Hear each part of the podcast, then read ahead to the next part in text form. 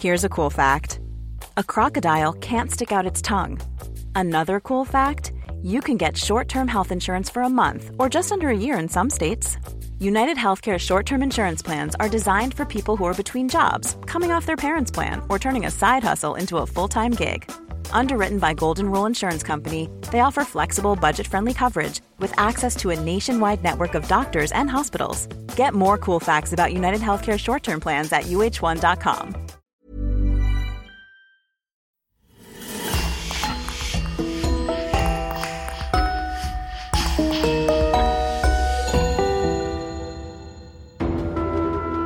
Bonjour et bienvenue pour une nouvelle enquête criminelle. Un grand merci à nos abonnés VIP sur lecoinducrime.com. Chloé, Mali, Sylvie, Valérie, Audrey et Florence Serafini. C'est grâce à eux que nous pouvons vous offrir des épisodes inédits. Nous vous annonçons aussi que nous allons faire une pause à la fin du mois de juillet. Cette pause nous permettra de proposer plus d'épisodes pour la rentrée et vous proposer des épisodes inédits et spéciaux. Pendant cette période de pause, nous continuerons à publier, comme d'habitude, des épisodes bonus pour tous les abonnés de notre club.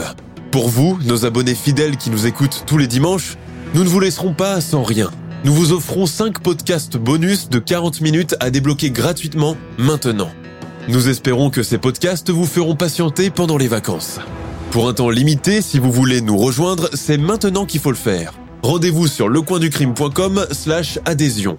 Choisissez le club qui vous convient et rentrez le code MEURTRE pour avoir votre abonnement à moitié prix. Et si vous ne comptez pas encore vous abonner mais que vous voulez découvrir des épisodes bonus sans engagement, nous vous offrons 5 podcasts bonus à télécharger maintenant sur bonus.lecoinducrime.com/gratuit.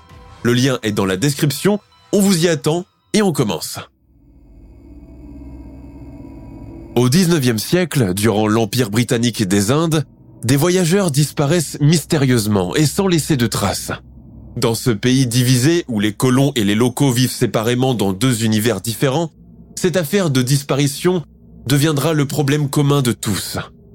C'est le début de la légende de la confrérie des Thugs, adorateurs de la déesse Kali, qui sèmera la terreur pendant de longues années en Inde. Qui étaient ces hommes? Quelles étaient leurs coutumes? Et pour quelles raisons s'en prenaient-ils à des innocents? C'est ce que nous allons découvrir dans notre affaire du jour.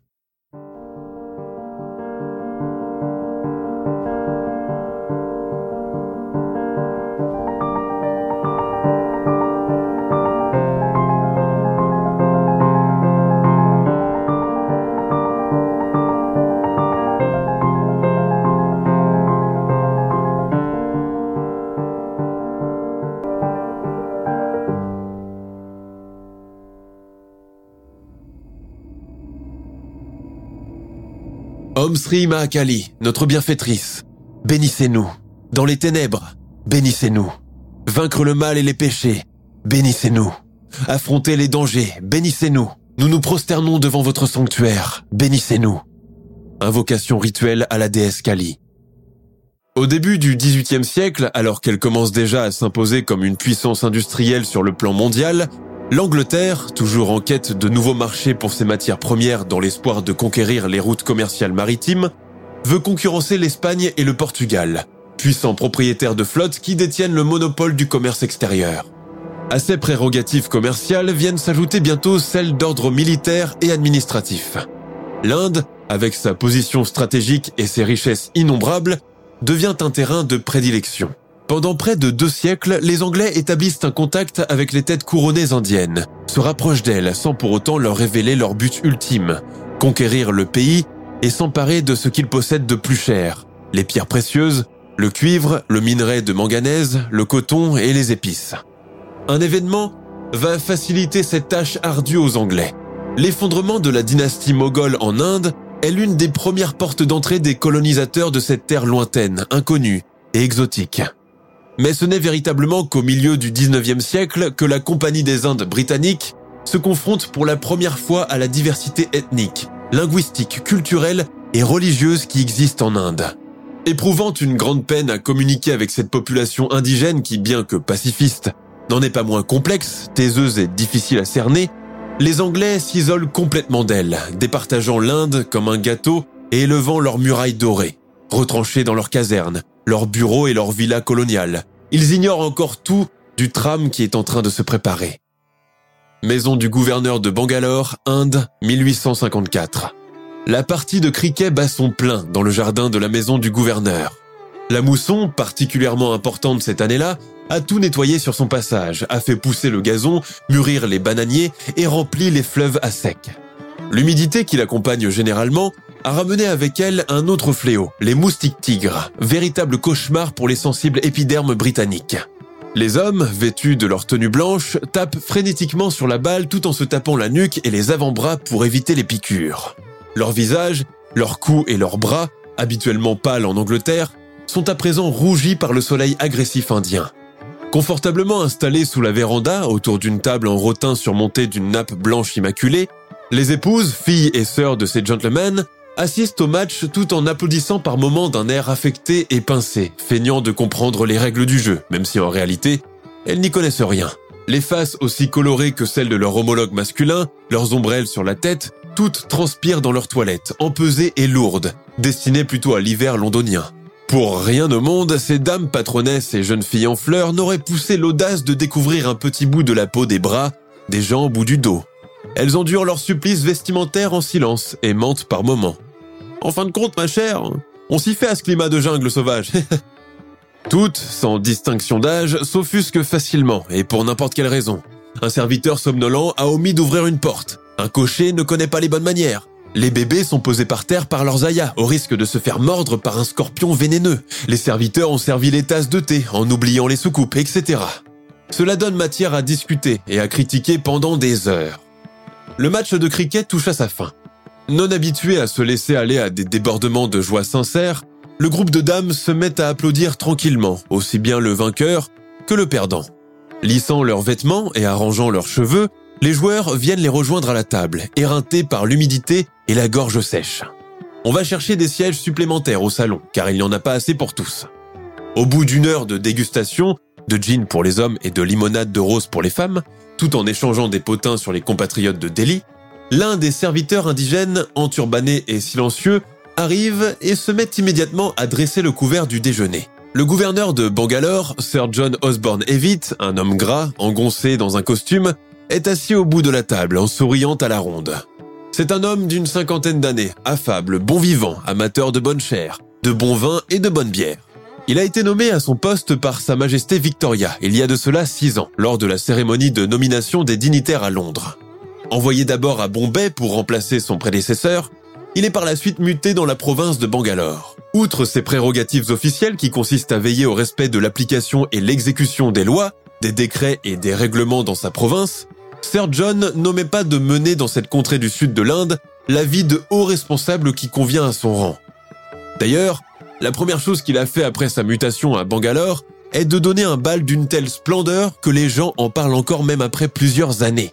Chaque dernière semaine du mois et durant les fêtes de Noël, Sir John et son épouse Lady Daphné invitent dans leur belle demeure tous les notables anglais des environs à déjeuner ou à dîner. Une fois, Sir John a même eu l'idée d'organiser une course hippique qui s'est terminée en désastre. Les chevaux se sont entravés dans la terre boueuse et beaucoup de cavaliers ont été désarçonnés. Mais on lui pardonna rapidement cette bévue et on revint chez lui. Alors que la nuée de serviteurs s'active autour de la table, Lady Daphné surveille de son côté tous les faits et gestes du majordome sikh, ne manquant pas de réarranger les fourchettes et les couteaux après lui et à déplier et replier correctement les serviettes. Ces deux filles, Margaret et Lily, joues roses et robe couleur pêche, assises une à sa droite, l'autre à sa gauche, s'occupent de faire la conversation à leurs voisins de table. « Vous avez passé l'hiver à Londres? Quelle merveille! Vos enfants partent déjà en pension cette année? Lord Fenton a fait l'acquisition d'une merveilleuse jument. Même Sahib, j'annonce l'entremet ?» vient glisser le sikh à l'oreille de Lady Daphné. Même Sahib est un titre donné aux femmes blanches. « Eh bien faites !» répond-elle entre ses dents. Arrivent sur la table des plats en argenterie chargés de tranches de viande froide, de salade de mangue, suivis d'un roast beef à la menthe, de pommes de terre rissolées, de cabillaud en gelée, de crackers, de fromage et enfin les liqueurs et le pudding au raisin. Tout le monde picore dans ses assiettes et les conversations accompagnées des cliquetis des couverts font écho au son des cigales dans le jardin. Quand on sert le thé, beaucoup parmi les invités, gagnés par la torpeur lourde début d'après-midi, commencent déjà à somnoler sur leur chaise. C'est à cet instant que Lady Mildred Archer, épouse d'un militaire également présent, dit d'une voix enjouée « Sir John, racontez-nous cette fameuse histoire de brigands sauvages, étrangleurs de voyageurs !» Le gouverneur, lui-même gagné par le sommeil, se tasse dans son siège et fait un geste de la main qui signifie « Non, pas aujourd'hui ». Lady Archer prend alors l'air d'une petite fille boudeuse. « Sir John, vous voulez vraiment que je me fâche contre vous ? C'est vrai, vous êtes un conteur né, nous avons hâte de vous écouter », renchérit Sir Archer, le mari de cette dernière. Le gouverneur, flemmard, hoche négativement la tête et dit « Vous, milady, et les autres dames, ne devriez pas entendre ce genre de choses ». Mais gagné par la curiosité, le reste de l'assemblée se met à le supplier en chœur, jusqu'à le persuader. « Bon, d'accord, vous l'aurez voulu », dit-il d'un ton goguenard que seul lui peut se permettre. Tenu à une bonne distance des invités, réduit en qualité de meuble une fois leur service terminé, le personnel masculin autochtone fait mine de ne pas voir et ne pas écouter, comme il est d'usage dans les familles de Sahib. Sir John Osborne Evitt se racle alors la gorge, avale d'une traite un fond de verre de liqueur et commence. « L'histoire que je vais vous raconter s'est passée il y a plus de 24 ans de cela. À l'époque, j'étais encore clerc au parquet de Jalandhar. Les affaires qui étaient traitées relevaient juste du droit commun. Litiges entre agriculteurs, vol de bovins, problèmes d'héritage et rares sont ceux qui étaient envoyés en prison. Les indigènes sont craintifs en général, mais les Sikhs, qui peuplent encore la province de Jalandhar, de Gurdaspur ou de Mohali, on l'embrouille dans le sang. Parfois, il arrivait que l'un d'eux tue un autre pour effacer un déshonneur, un peu à l'instar de nos duels. Mais il n'était jamais jugé pour cela devant une cour de justice. Les sages des villages s'occupaient eux-mêmes de son châtiment. Et puis, un jour d'octobre 1829, alors que j'étais en calèche pour me rendre au district d'Amritsar pour affaires, nous sommes arrêtés en chemin par une petite garnison de soldats qui ordonne au cocher de rebrousser chemin. Le pauvre diable a essayé de négocier avec eux, en vain. Il a été obligé de prendre un chemin plus long, ce qui a retardé considérablement mon rendez-vous que j'ai dû ajourner au lendemain matin. Ce n'est qu'à mon retour à Jalandhar que j'ai appris la raison de cette déconvenue de voyage. Des voyageurs se sont fait kidnapper sur le même chemin emprunté par notre calèche. On ne sait ni par qui, ni pourquoi. Durant des jours, l'armée a sillonné l'endroit, a interrogé les villageois sans obtenir de réponse. Tout de même, 4 hommes ne peuvent pas s'évaporer de cette manière sans laisser de traces. L'affaire attise ma curiosité, je pars aux nouvelles. Je me renseigne à la gazette de The Jalandhar Chronicle, qui a à peine réservé une colonne dans la dernière page à ce fait divers. La seule nouvelle information qui m'a été donnée est que les victimes n'étaient pas britanniques, mais plutôt 4 pauvres villageois musulmans en route pour la mosquée de Wazir Khan à Salimar. Ces hommes, dont 3 étaient parents et l'autre un voisin, ne possédaient pas grand-chose à part leurs baluchons et les vêtements qu'ils portaient sur eux. D'après ce que j'ai compris, ils comptaient effectuer un pèlerinage avant de croiser le chemin de leur assassin. À cette époque, l'institution britannique, bien qu'englobant l'ensemble du territoire indien, était concentrée davantage dans le sous-continent. Ce qui se passait au Punjab, où je vivais, n'arrivait pas forcément aux oreilles de notre administration. 3 ans s'écoulèrent et l'affaire fut reléguée aux oubliettes. Une période qui coïncide également avec ma mutation à Tamluk, dans le sud. Moi qui pensais tout connaître de ce vaste pays, je me retrouve confronté à une nouvelle population, à d'autres groupes ethniques, religieux et linguistiques. Lors des célébrations annuelles de Mahanisha Puja, en hommage à la divinité Kali, qui pouvait durer plusieurs jours et plusieurs nuits successives, je rencontre l'administrateur de la province, Sir William Henry Sleeman, un honnête homme originaire de Stratton et qui a accumulé plusieurs années de service dans l'Empire.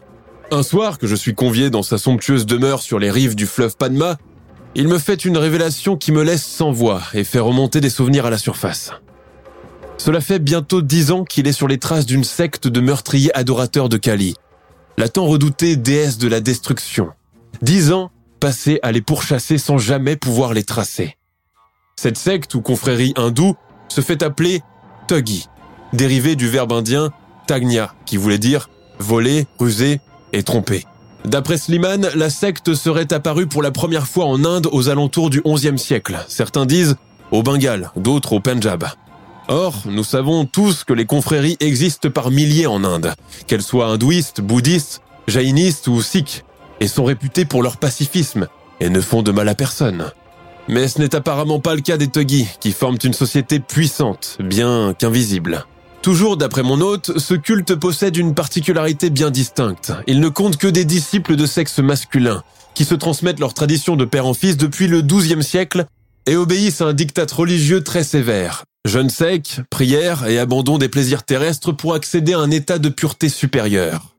Il se raconte d'ailleurs que sous le règne d'un sultan moghol, la population, victime de rapt, s'est portée volontaire pour capturer des voyous qui semaient depuis longtemps la terreur dans la province de Delhi. Ils ne réussirent pourtant qu'à mettre la main sur un seul homme appartenant à cette fraternité. Sous la torture, il avoue les noms et l'endroit où se cachent les autres, ce qui a permis par la suite de les arrêter. Le sultan donna l'ordre de les embarquer dans des bateaux et les transporter vers le fleuve Lakoti, où on les jeta dans l'eau, pieds et poings liés. Depuis ce temps, ils ne troublèrent plus d'Eli. Que faisaient-ils de ces malheureux qu'ils kidnappaient, ai-je demandé à Sir William. Il les sacrifia en offrande à la déesse de la destruction. Apparemment, elle communiquerait elle-même avec eux par le biais de sombres présages, répond-il, l'air sombre. Une société secrète dont l'essentiel de l'activité repose sur le vol organisé et les rapts. Généralement, après avoir kidnappé leurs victimes, les Thuggy les conduisent à pied jusqu'au fin fond de la jungle, puis sélectionnent ceux qui devront être sacrifiés tout de suite, et jettent dans des grottes ceux qu'ils réservent pour plus tard. Autre chose très importante dans leur mode opératoire, éviter absolument que le sang ne coule. Ceci afin de ne pas répéter la malédiction de la divinité. Car en effet, il se raconte qu'en tuant un démon, la déesse Kali aurait ainsi, et sans le vouloir, fait propager autant d'ennemis sur Terre que de gouttes de sang versées. D'après leur doctrine, s'ils arrêtent de tuer des gens, la mort se généraliserait et s'étendrait. L'étranglement à grand renfort de foulards et de garrots est donc le moyen le plus sûr pour tuer quelqu'un sans que cela ne finisse en bain de sang. Je suis persuadé qu'ils se livrent toujours à leur sombre activité. J'en ai touché un mot au chef de la Compagnie des Indes orientales, mais il n'a rien voulu savoir. Selon lui, tant qu'ils s'entretuent entre eux, entre guillemets, et qu'ils ne touchent pas au Sahib, il ne fera pas lever une armée pour cela. Quand ils s'en prendront à nous, cela sera trop tard, conclut-il, sur un ton fataliste et sinistre. Je quitte donc Sir William Sleeman, la tête encore chargée d'images terrifiantes. La nuit, elle me hante toujours. Environ un mois plus tard, après cette entrevue, j'ai reçu une missive de Sir William qui dit « Prenez la première diligence que vous trouverez et rejoignez-moi dans le bureau de police de Tamluk. C'est très urgent. » Donc c'est ce que je fis. Nous étions en novembre, il faisait chaud et humide car la mousson venait de se terminer. Les pâturages verts et le feu de cheminée de mon domaine à Sureille me manquaient dans des moments comme celui-ci. Pour couronner le tout, une épidémie de paludisme s'est déclarée dans la ville. Des directives de prévention étaient placardées partout sur le chemin glissant et rouge. Durant mon trajet en diligence, je voyais passer à pied des enfants à demi nus, accompagnant leur mère squelettique vêtue de leur sari fuchsia et rose, rabattus sur les cheveux, un lourd panier en équilibre sur la tête, marchant avec une aisance presque royale au milieu de la boue et de la vase. Certains parmi ces garnements s'arrêtaient en plein trajet pour déféquer à même le sol avant de continuer leur marche le plus naturellement du monde.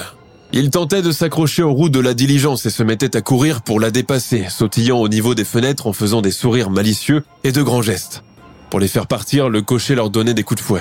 Au bout de plus de 2 heures de trajet sur des routes glissantes, la diligence me déposa devant le bureau de police de Tamluk, où m'attendait, droit comme un piquet, Andrew Pendleton, l'assistant de Sir William. On me fait introduire tout de suite dans son bureau. La face d'habitude si pâle de l'administrateur de Sa Majesté la Reine me semblait trop colorée tout à coup. « Mon cher, nous le tenons !» Je ne comprenais pas ce qu'il entendait par ce « le », mais je sentais que c'était quelque chose d'assez important pour me faire quitter mon travail et mes occupations. Ensemble, nous montons dans sa voiture personnelle, conduite par un cocher indigène et tirée par 4 solides chevaux. Nous nous rendons à la prison d'Arthur Road, située encore à plusieurs kilomètres de Tamluk. Les vigiles, 2 sikhs enturbanés de jaune et portant l'uniforme anglais, nous introduisent à l'intérieur de cette lugubre bâtisse sans s'enquérir de notre identité. Il est clair qu'ils avaient reçu des directives spéciales avant notre arrivée.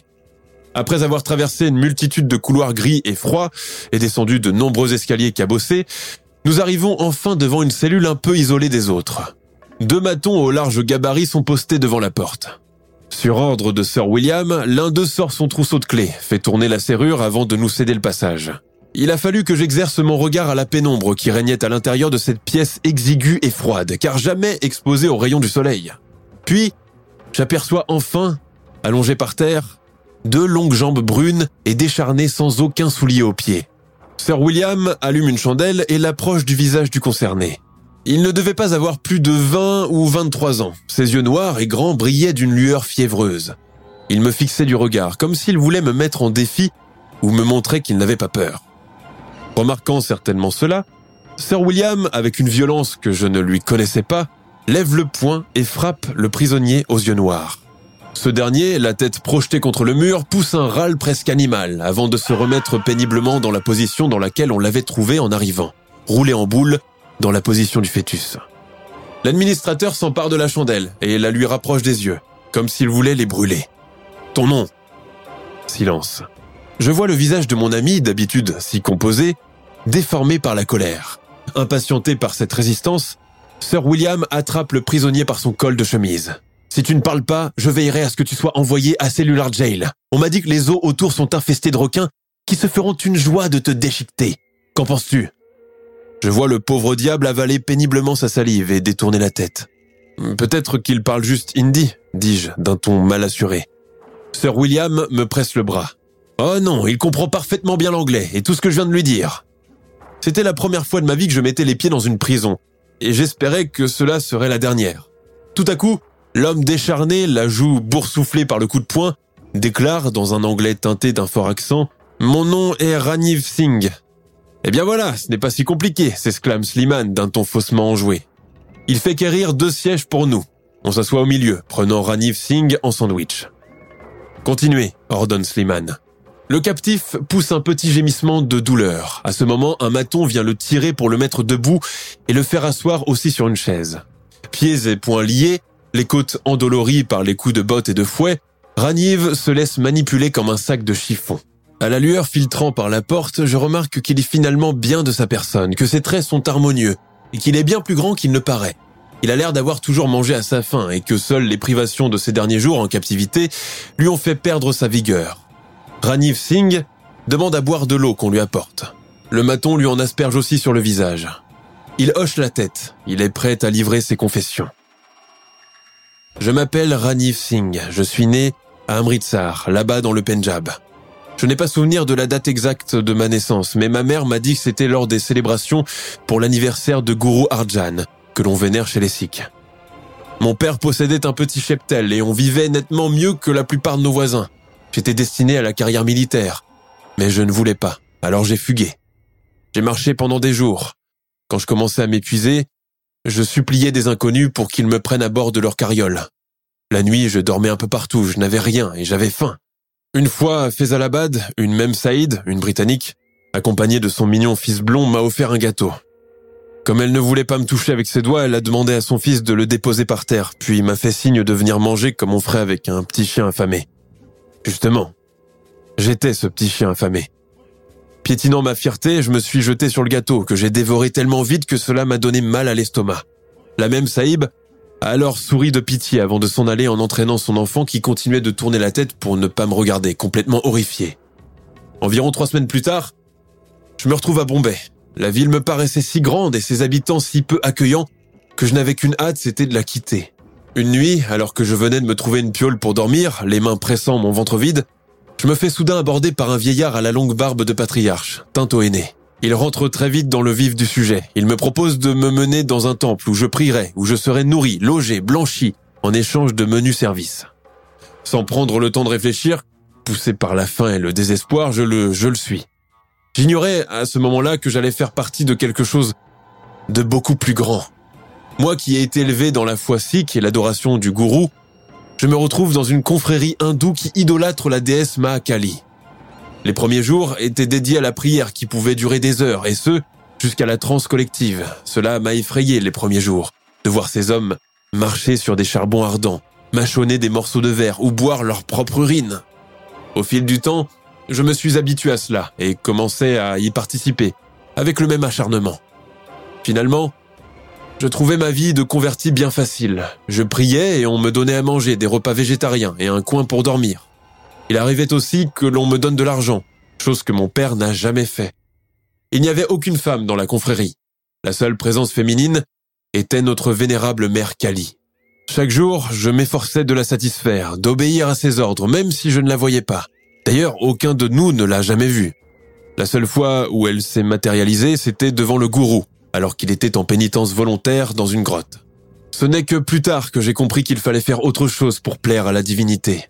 Je remarquais que l'argent ne manquait jamais, que le prêtre arborait même de somptueux diamants aux doigts et portait des tuniques en soierie. On pouvait manger à notre faim, mais l'alcool était proscrit. Une nuit, alors que je terminais de prier et m'apprêtais à aller dormir, un codisciple vient me voir. « Nous partons en mission demain à l'aube », m'a-t-il dit. Et il me donne un katar, sorte de petit poignard porté généralement sur la poitrine, qu'il m'ordonne de dissimuler sous mes vêtements. Nous nous faisons passer pour des voyageurs spirituels et ainsi, accoutrés de voiles, de chapelets et pieds nus, nous nous joignons à un petit groupe de voyageurs en route pour un pèlerinage sur les rives du Gange. Personne ne soupçonnait qui nous étions vraiment. Les pèlerins ont même partagé leurs aliments avec nous car ils nous croyaient sans ressources. Pour pouvoir communiquer entre nous sans risquer d'attirer l'attention, nous utilisions un langage codé que personne hors de notre univers ne pouvait comprendre. Alors que le Gange n'est plus qu'à un jour de marche, notre chef nous fait un signal et nous fonçons tous comme un seul homme sur les pèlerins, les plaquant à terre. Ils se débattaient, tentaient de nous repousser, mais ils étaient vieux, la peau collée sur les os. Alors on a retiré nos roumals, nos turbans, et on les a étranglés jusqu'à ce qu'ils ne bougent plus. « Pourquoi n'avoir pas donné un simple coup de poignard ?» demande Sleeman. « Parce que l'usage de la ceinture ou de l'étoffe des turbans pour étrangler n'est pas anodine. Contrairement à une arme, le tissu est plus facile à transporter et à dissimuler. Cela éloigne les soupçons et les gens pensent qu'il fait partie de notre accoutrement. » À ce moment précis, je vois les yeux noirs de Ranveer Singh se rétrécir comme ceux d'un serpent. Il dit « Vous voulez sûrement savoir ce que nous avons fait des cadavres. » Eh bien, nous les avons transportés et cachés jusqu'à la tombée de la nuit. Puis nous les avons coulés dans la rivière. À notre retour au temple, les butins récoltés par chaque groupe de Thuggy ont été départagés sur tous les membres de la confrérie, tandis qu'une partie a été reversée au gourou, aux prêtres, ainsi qu'au chef chargé d'assurer notre protection. Après chaque expédition criminelle, nous revenons à notre vie quotidienne. Beaucoup d'entre nous sont des hommes parfaitement ordinaires. Ils exercent des métiers d'artisans, d'autres sont commerçants et pères de famille. Certains sont même très riches et troquent le thé et l'opium. Donc, si j'ai bien compris, vous ne faites jamais usage de votre roumal. Vous ne versiez jamais de sang, demandai-je, intrigué et terrifié. Jamais, Sahib. La préférence de l'étranglement n'est pas seulement liée au culte de notre mère Kali, mais aussi à une loi qui domine depuis la période moghole et qui consiste à ce qu'un assassin ne soit condamné à mort qu'en ayant versé du sang. En évitant de verser du sang, nous courions seulement le risque d'être emprisonnés. Si jamais une goutte de sang sort du corps d'une victime, le responsable est définitivement banni de la secte. Et cela, personne ne le voulait. Sir William Sleeman me jette un regard intelligent. J'étais pâle et mes mains moites. Ranveer Singh reprend son récit avec le même ton neutre. Parfois, pour nous donner du courage quand il nous en manquait, on nous faisait boire ou introduisait dans nos aliments de la datura métel, de l'épinette indienne, aux vertus hallucinogènes et délirantes. Cela nous ôtait toute mauvaise conscience et nous conférait un sentiment de toute puissance. Nos victimes devaient être exclusivement masculines, mais il arrivait aussi qu'on kidnappe des femmes, non pas pour un but sexuel, mais pour qu'elles soient brûlées vives dans un bûcher. Les castes d'intouchables, quant à elles, n'étaient jamais approchées, car aucun de nous n'aurait pris le risque de se souiller les mains sur un paria. Les Sahibs, les Britanniques, aussi n'étaient jamais pris pour cible, car c'était beaucoup trop dangereux et on avait conscience que si on tuait l'un d'eux, cela engendrerait des recherches et des poursuites. Quoique, on pouvait faire des exceptions. Il nous arrivait parfois de récupérer les enfants mâles des victimes, si elles en avaient, pour les infiltrer ensuite dans notre confrérie. Suivant le calendrier et les présages de la déesse, un enfant pas encore pubère pouvait être sacrifié sur les marches du temple. Il était préalablement drogué pour éviter qu'il ne gigote. Avant de le présenter à la déesse, on le baignait au préalable, on induisait ses pieds de miel, on lui badigeonnait du henné sur les paumes des mains et au milieu du front, l'emplacement du troisième œil. Puis, on l'allongeait sur la septième marche du temple. Le gourou commençait alors à entonner une prière rituelle qui menait à la transe générale sous le son des tambourins. Un frère s'avançait alors vers l'enfant à demi inconscient, détachait son roumal de sa tête et avec un geste empreint de beaucoup de méthodisme, il l'étranglait sans douleur. L'enfant mourait presque instantanément et sans avoir souffert. Ma Kali exprimait alors sa satisfaction avec un coup de tonnerre. Les concoctions hallucinogènes aidant, les danses reprenaient alors avec beaucoup plus de frénésie et duraient ainsi jusqu'au petit matin. La période de la mousson n'est pas propice pour mener notre trafic. Alors on attendait que les pluies s'apaisent pour revenir sur les routes. L'hiver est la période par excellence, car c'est la saison des pèlerinages dans les temples et on savait que les gens ont toujours sur eux l'argent des récoltes. Nous veillions toujours à ne pas attirer l'attention, à nous infiltrer parmi les groupes de voyageurs. On privilégiait les lieux un peu isolés, comme les routes de campagne, et on s'assurait toujours qu'il n'y ait pas de témoins ni de traces. « Combien avez-vous tué d'hommes ?» « Je l'ignore moi-même, Sahib. Peut-être 30, voire plus. » Au terme de ces confessions, Sir William Henry Sleeman ouvre une enquête sur la confrérie criminelle. Afin de toucher le plus de monde possible, il publie une lettre anonyme dans la Gazette littéraire de Calcutta, où il relate certains faits racontés par le captif. À sa publication, la lettre attire immédiatement l'attention du public. Cela fait un tel bruit que la Compagnie des Indes britanniques, qui ignorait tout de cette histoire, est contrainte de prendre des mesures drastiques et engager Sleeman dans cette lutte. Cette lettre change aussi l'idée que se sont fait les Anglais sur les Thugs, et les Indiens en général, car pour eux, la confrérie n'était qu'une bande de bandits de grand chemin, au final pas si différents des voleurs ordinaires qui sévissent habituellement sur les routes indiennes. Pour avoir l'exclusivité de l'enquête, Sleeman change la donne et transforme un problème de sécurité en un problème d'ordre de mœurs et de morale. Pour lui, les Thugs ne sont pas des voleurs comme les autres, car ils n'assassinent pas par profit, mais par idolâtrie et dévotion religieuse. Fort du succès de sa lettre, il n'a plus qu'une idée en tête, c'est de capturer d'autres membres de la secte meurtrière. Les interrogatoires des Thugs, qui sont déjà en prison, fournissent des informations non négligeables pour en apprendre plus sur l'emplacement des autres. C'est ainsi que ces prisonniers deviennent involontairement nos informateurs attitrés et les traîtres de leur confrérie. Sur leurs indications, une petite armée est levée et envoyée dans les lieux d'habitation de la secte, qui prend ses quartiers d'été à Uttar Dinajpur. Les membres de la confrérie sont arrêtés et leur village brûlé. Ils ne se rebellent pas et subissent leur arrestation avec beaucoup de fatalisme. Dans le district de Tejun, une dispute entre le zamindar, gouverneur autonome, avec un thug nommé Gassi Ram, a fait aussi beaucoup de bruit. Obligé de fuir avec sa famille pour échapper aux représailles, le thug se réfugie pendant un moment dans les rives de la rivière Sindh, avant d'être finalement capturé et remis à Nathaniel Halhed, le magistrat des toits. Le village de Mournay, l'autre quartier général des Thugs, est pris d'assaut et est entièrement détruit et incendié. Tous étaient persuadés que la déesse Kali avait retiré sa protection à leur égard, car elle était mécontente de quelque chose. Comme il n'y avait pas de témoins ni d'indices, les jugements devant la cour s'appuyaient uniquement sur les témoignages des accusés eux-mêmes. Beaucoup furent condamnés à de lourdes peines de prison, aux travaux forcés ou à la déportation à vie, mais aucun ne fut condamné à mort. J'ai appris par la suite que ce diable de Ranveer Singh s'était donné la mort en avalant du poison. Son cadavre a été retrouvé par les gardes plusieurs jours plus tard, partiellement dévoré par les rats. Ce n'est qu'à partir de 1836 que l'administration britannique fait passer une série de nouvelles lois dont celle concernant les thugs, qu'elle baptise « loi de suppression des thugs ». Trouvant que les châtiments qui leur sont réservés ne sont pas à la hauteur des crimes commis, ces nouveaux textes consistent à condamner des individus en se basant exclusivement sur leur affiliation avec un groupe criminel ou une organisation de malfaiteurs. Ceci, même s'il n'existe pas de preuves matérielles prouvant bien leur appartenance. De ce fait, tous les thugs qui sont arrêtés les années suivantes sont tous condamnés à mort par pendaison ou fusillés devant leur famille. Il aurait fallu environ 4 ans pour les éradiquer totalement. Fin de l'histoire. Le gouverneur regarde l'assemblée de ses invités, à l'affût de leurs impressions. Tous ont le regard tétanisé. Beaucoup auraient voulu que son récit ne se termine jamais. « Sir John, pensez-vous que ces impies illuminés se cachent toujours dans les grottes et les temples abandonnés ?»« Ma foi, je ne saurais vous dire. Mais qui me dit que Ravikor ne serait pas un thuggy dissimulé sous les traits d'un gentil et aimable majordome, hein ?» « Un thuggy mort et ressuscité ?» demande lugubrement une dame. « C'est fort possible, la réincarnation existe bien dans leur religion » répond malicieusement le gouverneur.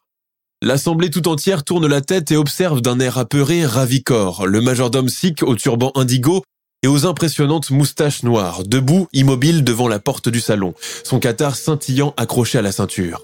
Gêné par les nombreuses paires d'yeux braqués sur lui, il fait une légère courbette de la tête avant de disparaître à l'intérieur. Épilogue. L'administrateur William Sleeman, responsable en grande partie de l'éradication de la confrérie d'assassins, a consacré le reste de sa vie à se renseigner sur eux, leur vie, leurs us et leurs coutumes. En 1837, il publie son très controversé livre sur la confrérie des thugs, appelé « Le turban jaune », qui connaît un franc succès non seulement en Inde, mais aussi dans son Angleterre natale, où l'engouement pour ce genre de littérature fait des émules parmi la population, friande d'exotisme. Aman Subadar, le personnage clé et thuggy, a été interrogé longuement par l'auteur pour les besoins de l'écriture du livre. Durant cette période, un flux constant d'informations sur l'Inde était régulièrement envoyé en Angleterre.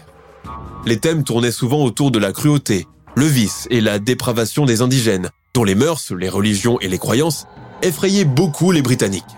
En 1839, un collègue de Sleeman, l'Écossais Philip Meadows Taylor, alors surintendant de la police, publie à son tour un roman fictif intitulé « Confession d'un assassin ». Le roman retrace la confession d'un ancien thug, Amir Ali, à un saïb blanc, auquel il raconte sa vie en tant que disciple de Kali et de serial killer. Tout comme le roman de son prédécesseur, Confession d'un assassin devient rapidement un best-seller au succès phénoménal. En Angleterre, les gens se l'arrachent, captivés par cette épopée vécue à des centaines de milliers de kilomètres de chez eux par leurs compatriotes. D'ailleurs, le succès est tel qu'il semblerait même que la reine Victoria elle-même possédait son propre exemplaire du livre, émargé de la main de Meadows Taylor en personne. Du côté du 7e art, la confrérie criminelle apparaît dans le film de Spielberg Indiana Jones, le Temple maudit, et dans le film Les étrangleurs de Bombay. Malgré les témoignages et les livres écrits sur le sujet, il est encore difficile de savoir. Planning for your next trip? Elevate your travel style with Quince. Quince has all the jet-setting essentials you'll want for your next getaway, like European linen, premium luggage options, buttery soft Italian leather bags, and so much more. And it's all priced at 50 to 80% less than similar brands. Plus, Quince only works with factories that use safe and ethical manufacturing practices. Pack your bags with high-quality essentials you'll be wearing for vacations to come with Quince. Go to quince.com/trip for free shipping and 365-day returns. When you make decisions for your company, you look for the no-brainers. If you have a lot of mailing to do, Stamps.com is the ultimate no-brainer. Use the Stamps.com mobile app to mail everything you need to keep your business running with up to 89% off USPS and UPS. Make the same no-brainer decision as over 1 million other businesses with Stamps.com. Use code PROGRAM for a special offer. That's Stamps.com, code PROGRAM. Alors aujourd'hui, si la confrérie a réellement existé et si elle a véritablement commis les dizaines de milliers de meurtres qu'on lui attribue. Les thugs ont-ils vraiment existé? Ou était-ce plutôt une invention tout droit sortie de l'imaginaire des Anglais dans l'espoir de diaboliser la population pour mieux la manipuler?